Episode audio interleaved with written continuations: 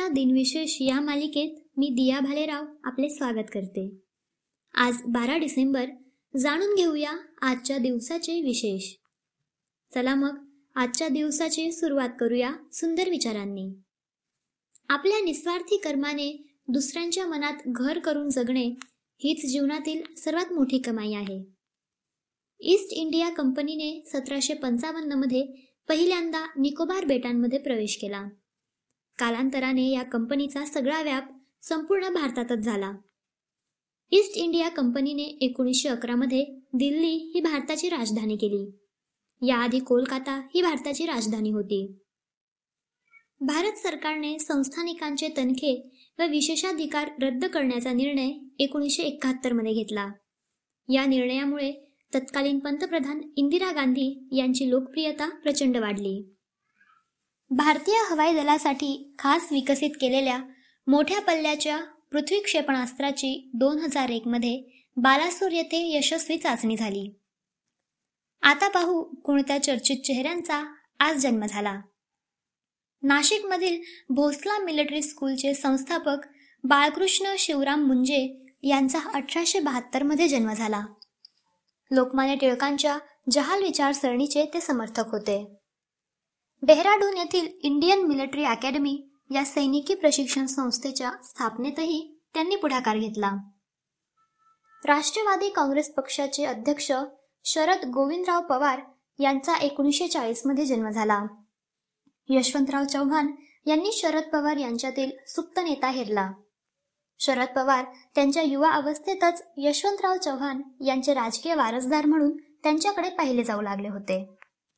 भारतीय जनता पक्षाचे नेते गोपीनाथ मुंडे यांचा एकोणीसशे एकोणपन्नासमध्ये जन्म झाला.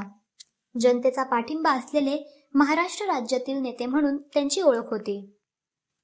प्रसिद्ध अभिनेते शिवाजी गायकवाड उर्फ रजनीकांत यांचा एकोणीसशे पन्नासमध्ये जन्म झाला. हिंदी कन्नड तेलुगू बंगाली तसेच इंग्लिश चित्रपटात त्यांनी अभिनय केला आहे.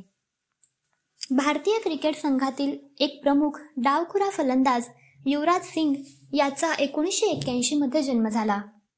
भारतातील दुसरा सर्वोच्च अर्जुन क्रीडा पुरस्काराने त्याचा गौरव झाला आहे. एकोणीसशे तीसमध्ये हुतात्मा बाबू गेनू यांचे निधन झाले. मुंबईत ब्रिटिश मालावरील बहिष्काराच्या चळवळीत ते सहभागी झाले होते.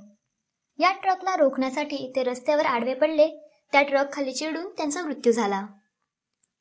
शेतीतज्ञ व बागाईतदार महाराष्ट्र राज्य द्राक्ष बागाईतदार संघाचे संस्थापक अध्यक्ष दत्तात्रेय गणेश तथा अप्पासाहेब शेंबकर यांचे एकोणीसशे एक्क्याण्णवमध्ये निधन झाले.